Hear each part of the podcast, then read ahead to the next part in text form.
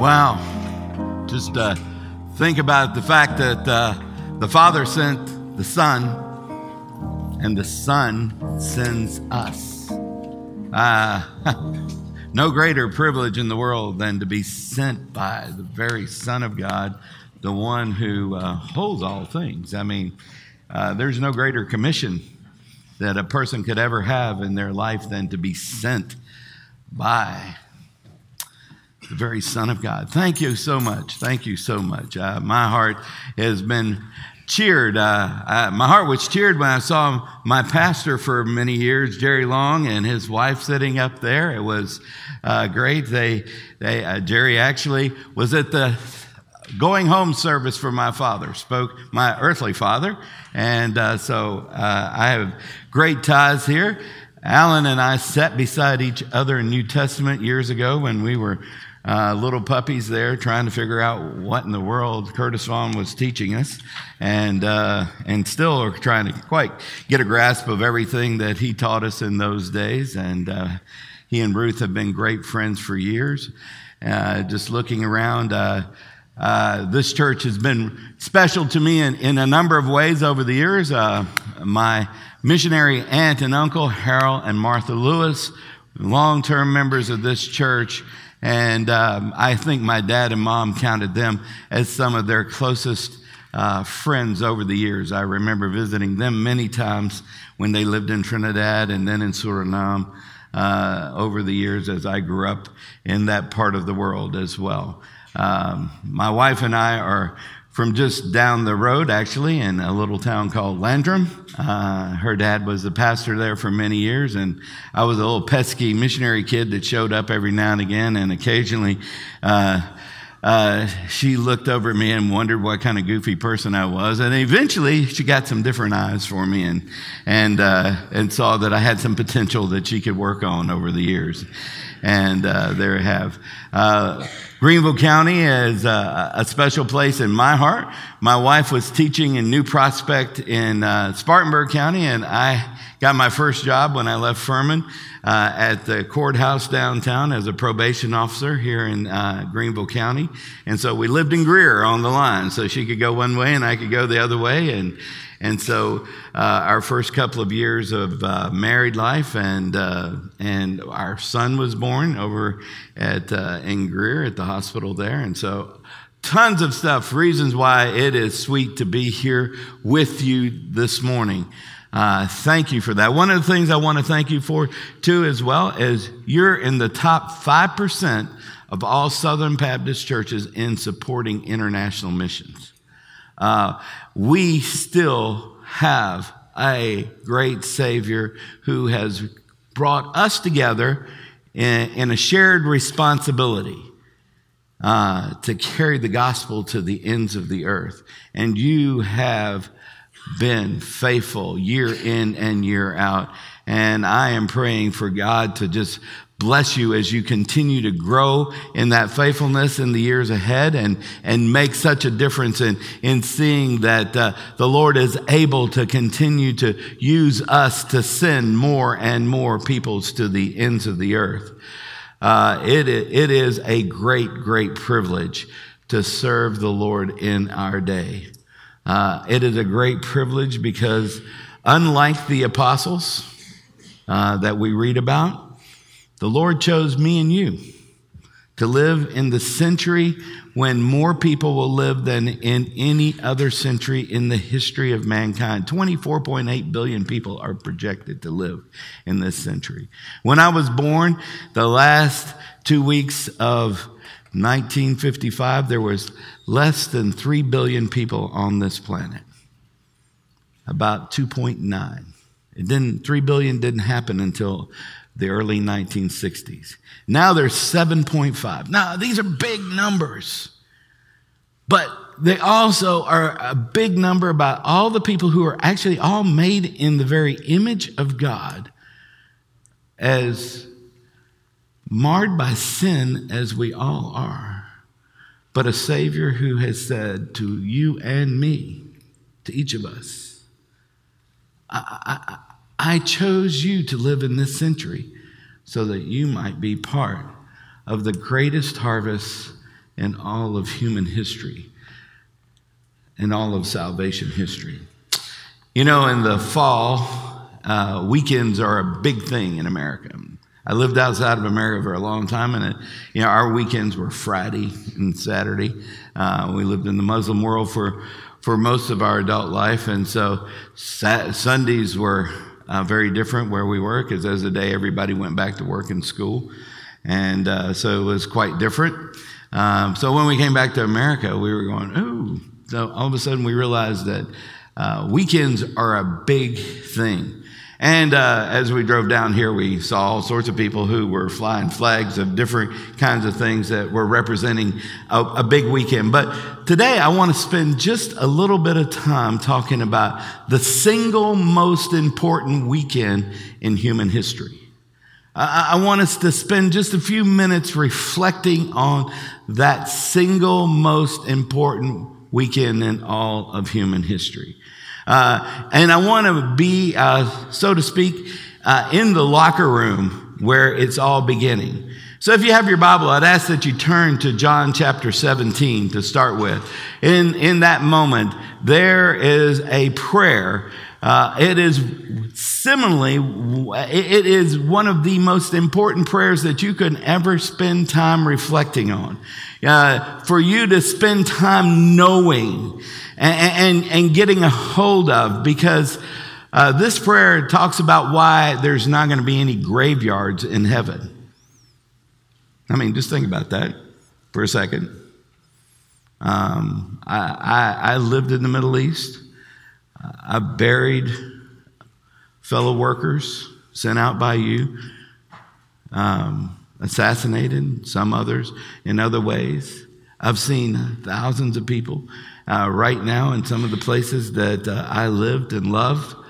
You know, people are on the edge of starvation, seven million in Yemen.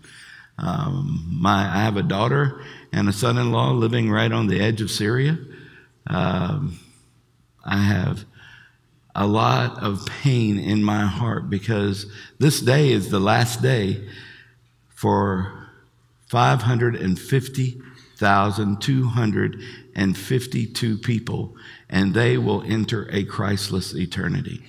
So, in two days, all of Spartanburg County, the equivalent of Spartanburg County, will be gone. In three and a half days, all of Greenville County will be gone into a Christless eternity. That, that, that's one of the brutal facts about the world in which we live. It, it, it's a brutal fact that you say, well, that's just a little bit abstract for me. But you know, um, as we come to this this day, uh, I, I want us to talk about the mission, the mission that our Lord gives us. You know, here am I, Savior, send me. Uh, the Father, God Himself, the one who gives us our very next breath, in whom we live and move and do not have being without Him has said he sent him. And then for everyone who has entrusted their life to Christ, Jesus said, and so send I you. And, so when we stand in, in that final day, when we look at him face to face, and sure as each one of us sit here, we will come before him by grace, we will be saved. But if we are very clear about understanding, uh, First Corinthians, Second Corinthians chapter five. Each one of us will also have an accounting as to the way that we walked with the Lord. And just as we begin to think, you remember what our Lord said about those who were given 10 talents and how he said, Enter into the joy of your Lord. And then you remember the one that buried the talent he takes the opportunities, the privileges, the, the, the magnificent things He gives us, and He requires from us a stewardship of what He's given us. Uh, we are not without responsibility. Yes, the privilege of being saved is free. But with that privilege comes a responsibility. And then there is mutual accountability between all of us as we seek to be about that. So join me as we look at this time when our Lord prays We all know uh, the Lord's Prayer from uh, Matthew 6, or we find over in Luke as well, Luke 11. But this is not that.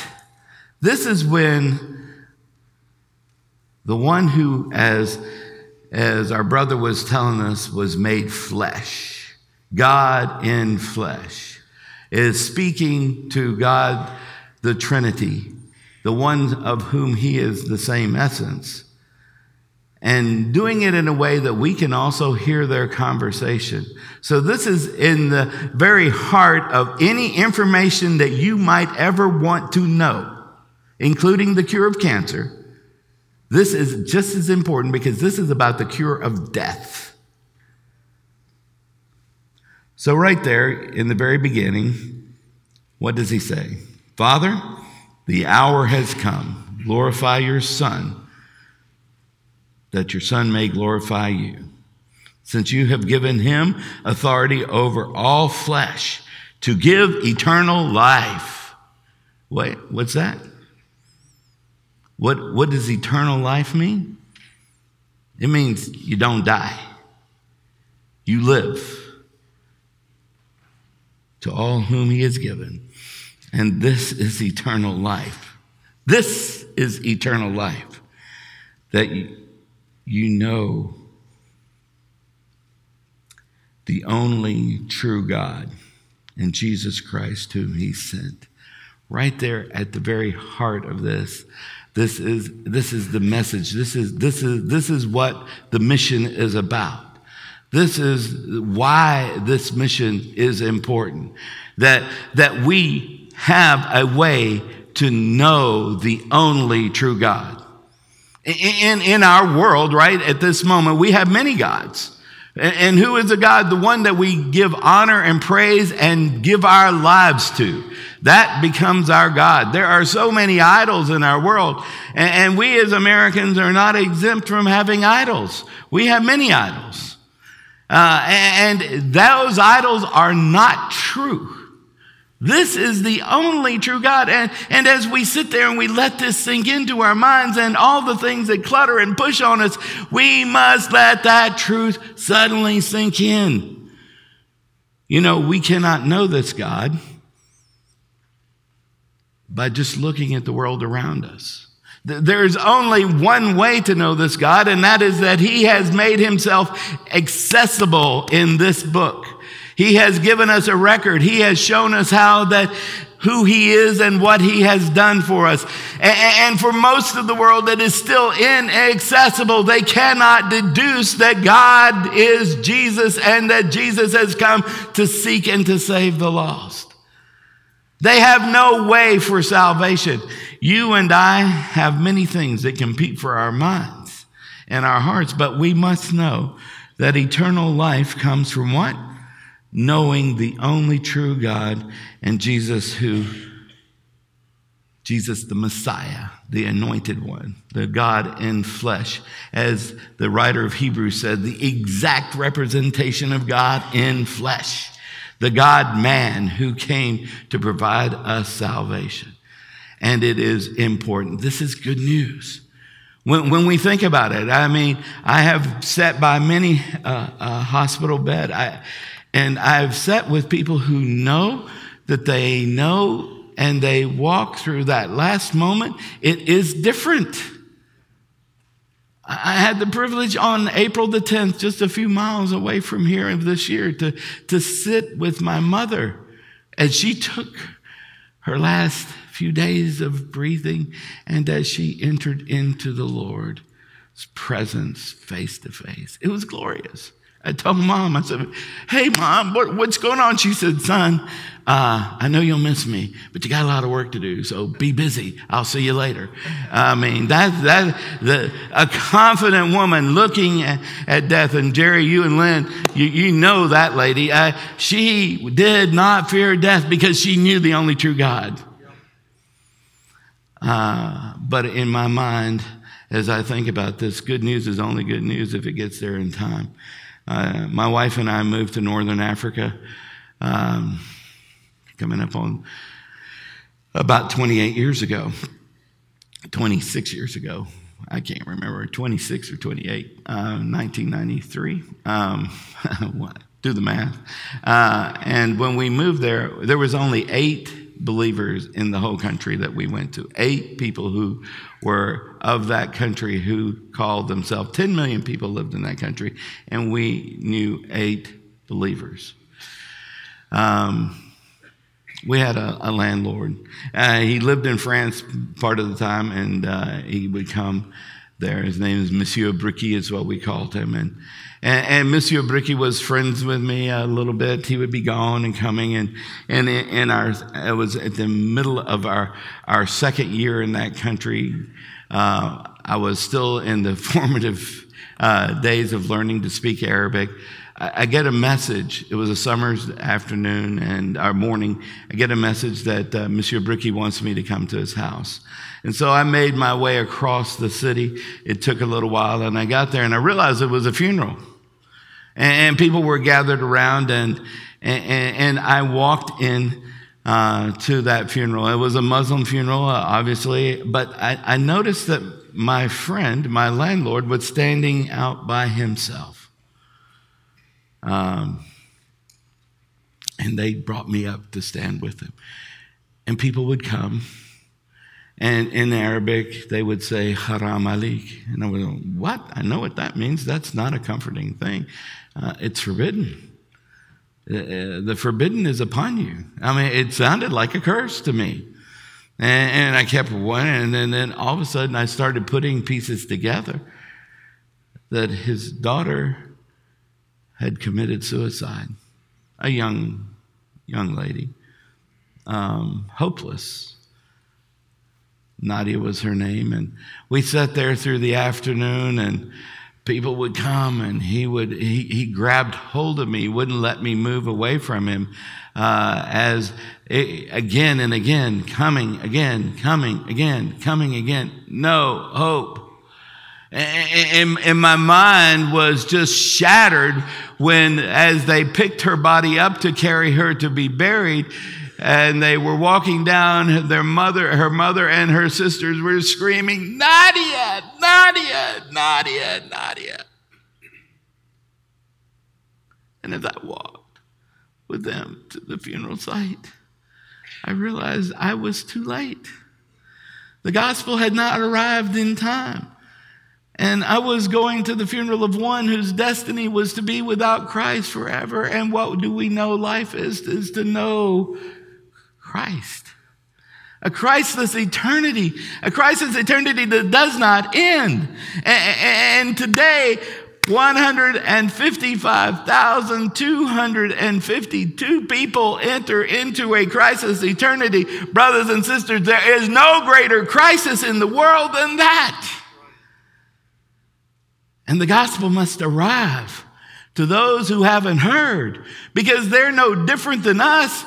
We did not deserve to know the gospel. We did not deserve to have the mercy of God upon us. Neither do they. But God granted that mercy to us and asked us to go forward. Uh, I remember uh, just the exact opposite of something that happened uh, on the edge of, of Syria. I was just a few years ago uh, standing right there. It's in the, the war was raging. Uh, we were in. There's a little finger apart there in the in the mountains that come right into the edge, and and I was sitting with a couple of other brothers, and and this covered woman comes up with her husband, and she starts engaging us with a conversation, and and pretty soon uh, one of the, the the the conversation went to say, so why do you not say peace be upon our prophet, or even upon your prophet? And we said, oh, well, you know, we cannot say peace be upon Jesus. Why? Well, because he is the source of peace. He is the Prince of Peace. There is no peace except peace that he gives. Without him, there can be no peace. We cannot give the one who is the giver of peace peace. We can say majesty. We can say glory. We can say honor, but we cannot give him what we do not have, and he does. She looked at us with eyes of like, what are you talking about? And then over the next hour and a half, we sat there talking back and forth with Fatida, and she came to know a Savior who had come to bring her salvation and her husband like her. Uh, over the course of the next while, she was discipled and she, she moved forward, but in her faith. And then one day she said, I, am going back into Syria. Why? Uh, the war has been a bad thing, but without the war, I would not have known how to live forever. And, and I must take, I must take this knowledge of eternal life, the gospel, the good news, back to those who have not heard before time runs out. Uh, you, you see, the gospel has to go to places. Jenny and I were in northern Ethiopia, and, and, we were up in a place, and we went out to this little town called Debris outside of Mekelle. And as we went there, we were going with one of our workers, one of the people that you send, uh, and uh, and she was taking us out to a group of deaf people. Uh, when she went into this village, she, she heard that there were a few deaf people there and she brought them and they were shunned. They had been put away in rooms and whatnot and they had never even had the privilege of learning any signs. They, they had been treated like they were worse than animals and she had brought them together and began to share with them just how to express themselves in sign. And, she began to teach them uh, the creation to Christ story that includes the fall and the redemption. On, the day that we were there, Simone, he got up and, and I don't know if you remember the old flannel graphs. It was not electronic, but it was a flannel graph. He put up the story of the rich man and Lazarus. And, uh, and he talked about all of those things and he went through the story all the way down to, to Lazarus wanting some of the crumbs and how the dogs licked his sores. And then uh, he looked around and said, Who would retell this story? A, a covered girl got up and she began to tell the story. But when she got to the point of the, of the dogs, uh, she, she was speaking from her heart. And, and what I could hear was a, a, young woman who looked like she was 16 or 17 that never had had the privilege of being better than a dog. And, and now, for the first time, she was realizing that God had a plan for her life and that she was, was a child of God and could live her life there in that. And that the rich man only was letting a few crumbs come off the table. And you know, in that moment, I was convicted that I was the rich man because in my language and in my world, over 140 different times in the last century, the God's word has been translated into my language. I can hear it on tape. I can hear it in seminary. I can hear it in churches. I can hear it on the radio. I can see it on TV. And I have so much knowledge of heaven and she had crumbs.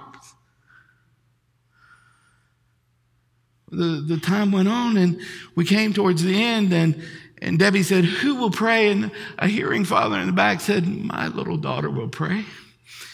I remember this little girl gets up, her, her teeth were still saw edged.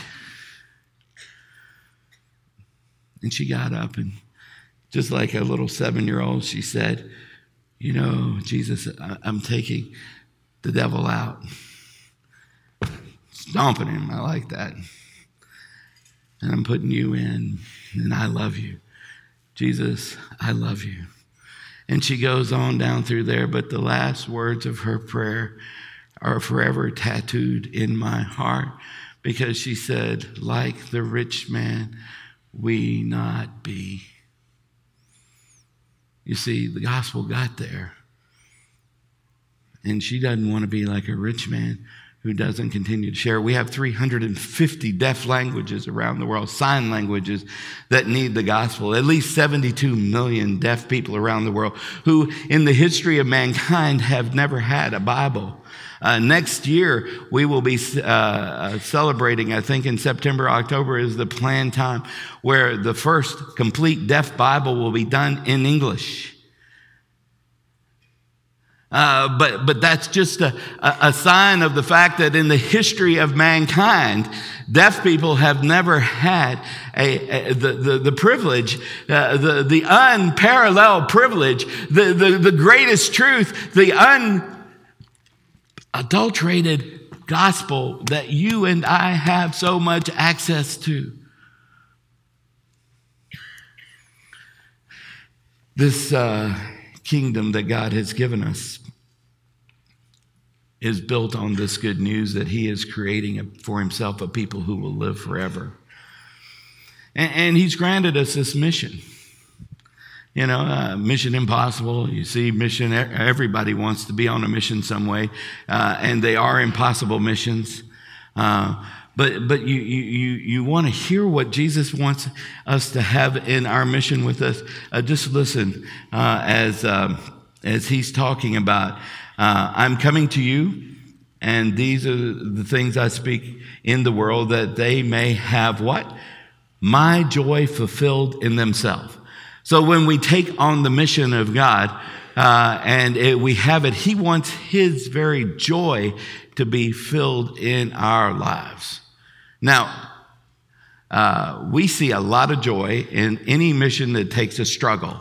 It, it's something we, we love a game where people are on mission to win. They put their whole heart in it and they come from behind and they win in last, last minute. And we have great joy in, in taking on difficult missions. They, they come on. What did Jesus uh, do in his mission? The writer of Hebrews tells us what? That we are to, to follow Jesus. What it says there in verse 1 and 2 uh, that we have a cloud of witnesses, but we are to lay aside every besetting sin anything that would encumber you from running the race. Uh, whatever, whatever you say, I cannot give this up in order to follow Christ. Everything, that's a besetting sin. That is something that holds you back. That's like having a huge weight on your shoulder and you're not being able to run the race. So it said, lay all those things aside, put your eyes on Jesus and run the race like him who, for the joy, for the joy endured the cross, endured the shame, and went to the cross. And now he has victory and he's sitting beside the right hand of Father. So the, the, the joy that we have is not a joy that is that comes just because we're sitting there and saying, "Oh, this is fun," uh, because there is challenge to it. It is a joy that is far deeper than just some sort of incidental self gratification. It is being part of this great battle that that God has for the souls and the lives and the hearts of men and women around this world. I was just in northern India, northwestern India, and uh, was there. And, and, this this guy is actually a little older than me. Uh, Singh is his name. Singh means lion, and he was a little skinny guy. Wore a Sikh turban, but came to know the Lord and, uh, and as Singh was talking with me and sharing with me, and uh, his daughter was the one who was right beside him. He couldn't read, but this brother listened to the Bible through every year.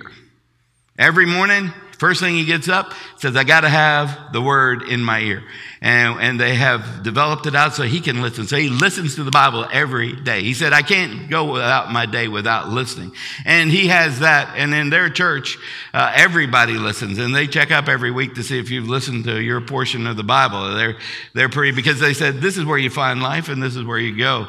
But as this brother goes out, he goes out to people again and again and again. We saw over 11,000 people baptized in his area this last year. Not just from him, but from the, the people who come. But he's, his heart was, I cannot see my people die without Jesus.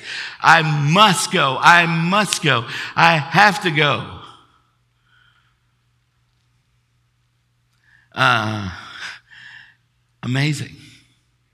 He has a drive. He walks most places. Uh, and that's why he doesn't have to go to the gym. He's a tough guy. Uh, he carries stuff out. He, he goes to people and he says, Now, I'm going to let you listen to this Bible, but if you don't listen to it when I come back in a month, I want it back. And I want to give it to somebody who will listen. well, you don't have to do that. He said, Yeah, I do, because, you know, if they're not taking the responsibility to listen in a month, they won't ever. So I'm going to give it to somebody who will listen. Uh, it, it's, it's amazing. I was just on the border of, in uh, just a, few, a, month or two ago, uh, in uh, between Venezuela and, and, um, and Colombia.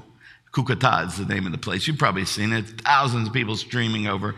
Why Russia and China prop up Maduro to keep those people in hunger and, and just devastation, I don't know. But God is, is, is sending his people on, on, a mission for revival. And I was standing there with a group of young uh, Venezuelanos and, they were saying, We're going back into our place. They had spent the summer there reaching out to the people who had nothing. And you, through, uh, through the hunger relief funds that you send out through BGR and, and our people that you've sent down that way. You're helping us feed those people. Uh, some doctors were there when I was there. They were lancing this huge boil on this man's foot that he was, he got an infection as he was going, and they were sharing the gospel all over that place. But these young people said, Yes, we know there's no human future in, in our country. But now people, they, have, they are escuchar. They're listening to the gospel. We must go. This is the time when we can see and, and the church in Venezuela say, double the number of believers, double the number of Baptist churches. We want to see Venezuela for Christ in the midst of a crisis. I was going, whoa, now that's courage, that's joy. Uh, and they went back in, and, and right now we're trying to double up our efforts as we're going and carrying the gospel to a people who are listening, who want the gospel. Uh, it's glorious as, as God working, whether it's in India or in Venezuela or, or, or in Utah or in Taylor's uh, my only fear for those of us who've had the gospel so long, so long, is that we think of it as nothing. Uh, hey, Lord, if I, if I have a little bit of time left over, Lord, I, will give you a little bit. Well, what if He just gives you a little bit of breath? What if He just says, uh, oh, you just want a little bit of me? Well, maybe I'll just take back some of me. Maybe I'll take back my goodness to you. Maybe I won't bless you. You, you, you know, uh, we just have had this huge study. And it's not just Southern Baptists, it's looking out. And again and again and again, persecution, the church grows. You know what we flunk? You know what we flunk? Prosperity. You can't give Christians a lot or they will walk away from God. Now, I think that can be reversed. We, we can be a generation that says, Lord, you've given us a lot, but we're not going to think it's just because we're better than anybody that's ever lived in the history of mankind. We're, we're going to do it because we think you have something great for us to accomplish with all that you have given us in this day and time. And we are removing the bars that we have in our life that says, God, I can't go with you any further than this. You know, in 10,000 years, there's not going to be a question in our mind. It's not going to be a question in our mind. I, I, I, saw a movie. You probably saw this movie. How, how many of you seen Hacksaw Ridge? Uh, if you've seen Hacksaw Ridge, there is something about Desmond Doss in there that just got me because I want this same spirit.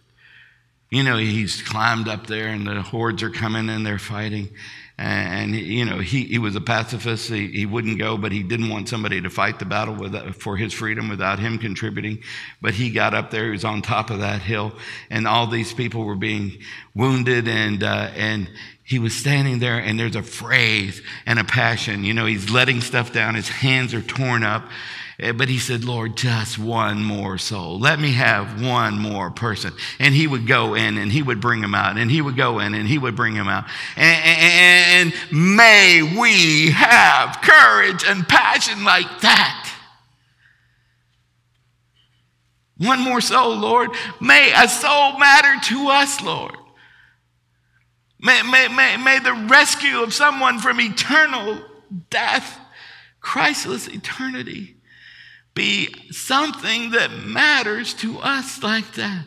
You, you, you, saw what happened when the troops were getting ready to go back and take that final hill. They would not go up with him, without him because they said, We will not go because we know uh, who his God is, and we don't want to go unless he and his God are ready for us to take that hill. There is no greatness in this world, no greatness in this world that lasts except comes as a gift of Almighty God. Greatness belongs to Him, and He bestows it as we give ourselves to Him. Fact. Why will this work? Don't you love this? You've sent me into the world, so I have sent them into the world. Just come on down here, verse 18. If you mark this down, this is, this is for you. As you sent me into the world, so I have sent them into the world. And I, for their sake, I consecrate myself that they may be sanctified in the truth. The truth. The truth is to know the only God and Jesus Christ. I do not ask for these only but also for those who will believe in me through their word, that they may be one. That includes you. That includes you.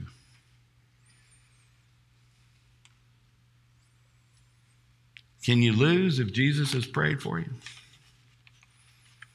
Who do you want as your prayer partner? I'm going to tell you, if you're choosing between Jesus and me, go with Jesus. Because when he speaks, the world comes into existence. We have not except by gift of him. And he has said, I will be with you. I've got a mission for you. I want you to invest. There's nobody too old to invest. We started a port project there in southern France years ago. And uh, just was there, and they're like at 10 million uh, Bibles and a bunch of other things that they've given out. But when we first began, lady from Woodstock, Georgia came, Arlene, uh, 82 years old. When we got there, I mean, I was going, really? 82? I'm going to have to babysit an 82 year old? And I'm going, man, you know how this is the days of VHS tapes. I mean, a lot of you guys don't even know what that is. You get, you get a box of 30, you know, it's big and heavy. And we're giving out New Testaments and 60 of them. That's pretty heavy. But I was mistaken. God sent her for a purpose. She said, John, I haven't lived for the Lord the way I want. But you know what? I can give away food in Albertsons. That's where she worked in those days. I believe I can give these Bibles away. Well, in good Arabic, I was going, Hada Hadia Alik, you know, Salam and Hada, da da da, you know, or here's a, a cadeau, say gratuit in French. People were turning me down left and right. This gray haired 82 year old lady hobbling along, she, she'd come and she'd smile at him and she'd say, This is grass tree. You can have it. She couldn't pronounce a word of French. But she'd smile at them, and you know those people would bow and they would take the gifts from her. And, it, it, jacked her up. She kept coming back. We had a bunch of young folks in in a van, and she looked like she had a stroke in between places that we would go, but she'd come back to life. She'd press it out. She said, I'm going to see Jesus before you. I'm going to get out here and do my part. I want something to show him when I get there. And she would beat us to the place, and you know what? They would take from her. Well, they wouldn't take from us. My son, who, who uh, is in a church in Marseille, uh, last summer had this young Tunisian lady come there. And he said, This girl got up and said, You know, um, my dad brought home a little green New Testament. Somebody gave him here in this port. He started reading it to us, and our hearts got warm. And you know what? our family came to Christ. And she was there about 21 years old. She said, You know, I come from a Christian family now. It's, that's odd because I don't come from a, this. We're a first generation Christian family. Nobody in our family has ever been Christians before. And she looked at those people in that little tiny congregation there in Marseille and said, Don't quit sending the gospel. Our lives matter. What you do, how you send, where you send matters to people like me. Because I would not hear unless you had found a way to fulfill my need for the gospel by bringing me the gospel. Father, thank you for our time together today. Lord, the evil one is a distractor. And he would want to put so many other things on our mind except the great good news of your glorious gospel and the power it has to bring life eternal to people that we would be overwhelmed with so many other things that, that this would be not even on the back burner, but would, we would put it in the shelf and say, Lord, I'll bring it out when I need it. Lord, help us to put this on the front burners of our life. May this be part of what you want us to do. As senders, Lord, help us to send more people together. Lord, as goers, may we go. But Lord, may we never, ever, ever take for granted for the fact that you want us all on our knees day in and day day out, beseeching you, the Lord of glory, to bring people to yourself. And so, Lord, we commit again to ask you to help us to pray and to pray without ceasing, interceding for the billions who have never heard and the billions who are walking into a Christless eternity, that they too might join us around the throne and that you might receive the glory and honor that you deserve, and we might be able to have just a little part in your mission, knowing our privilege, sharing the responsibility, and being mutually accountable to each other to get this done in the day that you give us. Lord, may that be true. In Jesus' name we pray. Amen.